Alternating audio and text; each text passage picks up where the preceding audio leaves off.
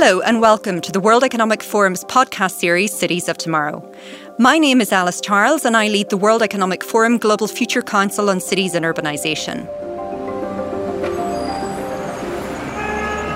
We are living in an urban world. Today, 54% of the planet's population already live in cities. This number is expected to increase with 3 million people per week moving to cities, and it's now estimated that 68% of the population will be living in cities by 2050. While cities are the engines of the global economy, they also account for 75% of CO2 emissions.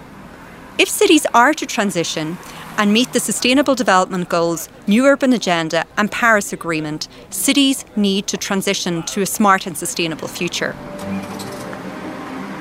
In this podcast series, we'll explore some of the solutions, and I will be talking to different experts about the challenges that cities are facing. We will discuss the tools that are needed and the policies that have to be implemented for cities to become more effective actors to help solve the world's most pressing issues. In this first episode, I will be talking to Abha Joshi Ghani, who is the Senior Advisor for Infrastructure, Public Private Partnerships and Guarantees at the World Bank.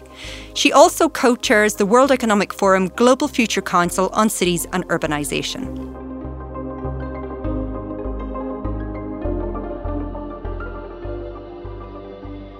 Perhaps you might tell us why uh, cities are important.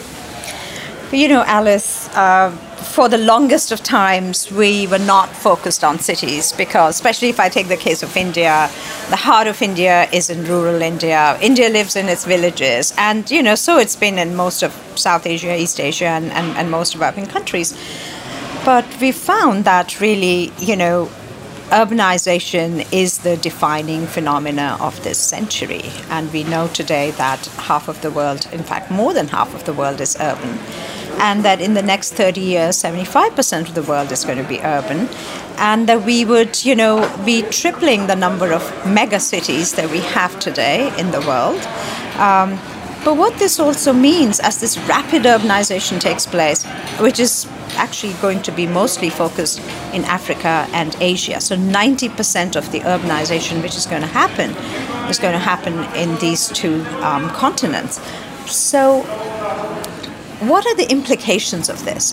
The implications are that cities which are already bursting at the seams and are not able to provide a, um, a quality of life to their citizens, to provide basic services like access to electricity, drinking water, paved roads, no congestion, and so on, that these troubles are going to actually triple or go, or, you know, even worsen four or five times than what they are today. So, really, if we see uh, cities as bringing great benefits as well, like agglomeration economies, like um, you know, better use of resources because the populations are concentrated. And let's not also forget the aspirational side. Why do people move to cities? Because cities provide them with opportunities to move up the ladder. And uh, as we've always maintained, that the path to prosperity is through cities, mm. inevitably. So cities are important. A lot is happening. Huge urbanization is happening.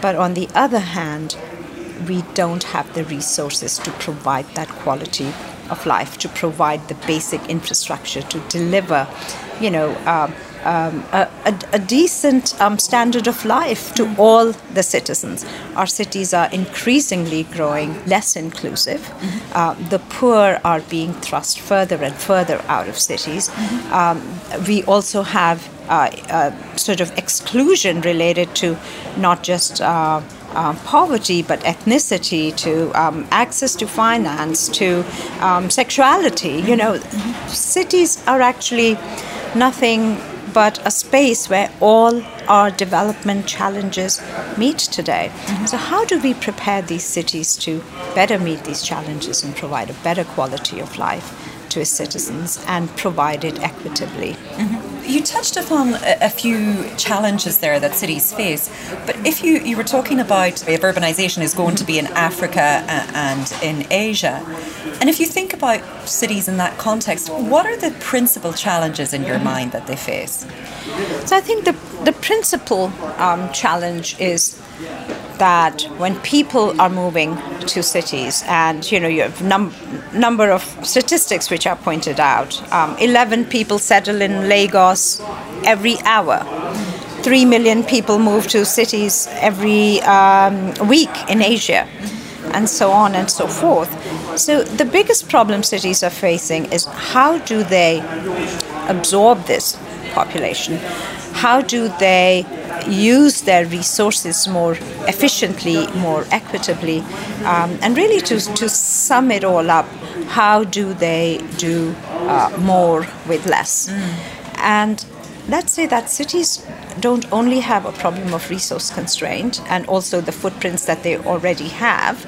It's not easy to change infrastructure which is laid out for 50, 100, 150 years. At the same time, cities also lack capacity. Mm-hmm. Especially in developing countries, we find that the skill sets are not there. Cities are not um, attracting the best of the best to work with them. They are not partnering so much with universities mm-hmm. and um, academia and the private sector. Mm-hmm. So I think, you know, going forward, cities will need to think how do they provide services more efficiently, mm-hmm. Resource wise and otherwise? How can they be more innovative? Mm-hmm. How can they, they be more inclusive? And there's one big area that I haven't touched, which is that of climate change. Yeah. And as we know, you know, coastal cities are uh, completely exposed to sea level rises and, and, and storm thrusts and, and so on. We know that cities are sinking. Mm-hmm and the people who are most impacted are people on the coastline, normally slums and, and the poor. Mm-hmm. Uh, so how do we make these cities more resilient when you know um, you have exposure to um, climate change impact?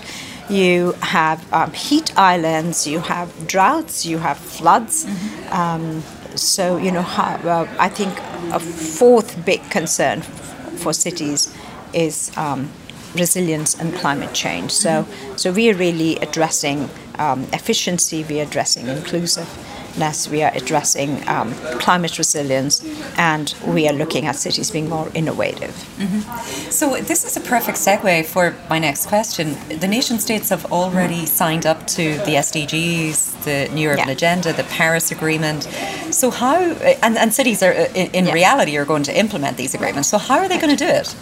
When when we look at nation states, what are they made up of? They are eventually made up of of cities of all sizes, mega cities, small cities, medium sized cities, and then the, the rural areas, and basically which form regions, and then the regions come together and form nation states. So, in a way, cities are where the rubber hits the road, right? It's the form of government which is closest to the people. Mm-hmm. So, cities will have to eventually um, provide these solutions. Because, I mean, let's just take an example. If you're talking about um, climate change or livability or air pollution, cities produce 80% of GHG emissions, which, are norm- which normally come from transport in a city and buildings in a city. Mm-hmm. Who should be looking at, you know, addressing the issue of uh, GHG emission?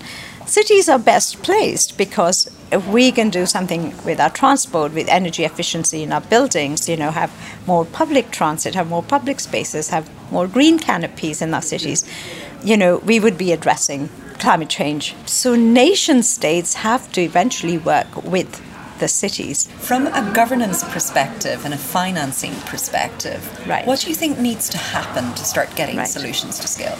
I'll zoom in on one specific aspect of, of getting solutions to scale, and I think that is collaboration. So that means collaboration, let's say, between um, the public sector and the private sector. A lot of times we hear that, oh, you know, such and such company came and gave a fantastic uh, presentation on an operations center or, or something very specific, and it all becomes like a you know, a sales pitch sometimes, and, and, and city governments may be a bit hesitant to go ahead and embrace on a, on a large scale. So I think what, what we need to do is to look at um, collaboration where the private sector is actually selling solutions to the city and not just hardware or, or, or an aspirational um, concept. From where smart city solutions have already been employed, yeah. do you think is there particular lessons that mm-hmm. other cities can learn from that experience? Particularly, we'll say cities in developing world cities, you know, developing right. world cities, which are thinking of, of, of introducing these solutions. Right. I think, I mean, one thing very clear is that um, cities which have done it incrementally and have changed and reoriented on the way are have been able um, to scale up. Then we also see examples. The city of Amman, in fact, taking um, the example of the city of Baltimore, their CitiStat, which which looks at everything from better deployment of um, solid waste, uh, for, of garbage trucks, you know, optimization of routes to potholes and, and other things. City of Amman actually adopted that because they had a huge problem of collection of solid waste, especially with huge number of refugees coming in from Syria and the city expanding almost overnight. Um, um, that they you know, if a city sees that something is working in another city uh, and it's affordable, they, they, they would apply it. And we see hundreds of, uh, of such examples, you know, sort of um, flood control in cities with the use of drones and, and, and mapping of, of where flood is. That's you know pretty widely used. Using stormwater for better uses rather than letting it just go. You know, we know that Melbourne was doing it. I just read the other day that my own city of Bhopal in India got a um, I think I think they won a 50 Smart City Prize for uh, doing similar kind of water management. So you know you see that it's happening. It's happening incrementally, and um, and cities are are, are learning uh, from each other. That was Abha Joshi Ghani, the Senior Advisor for Infrastructure, Public Private Partnerships and Guarantees at the World Bank and the co chair of the World Economic Forum Global Future Council on Cities and Urbanisation. My name is Alice Charles, and you've been listening to the first episode of the podcast series Cities of Tomorrow. Thank you.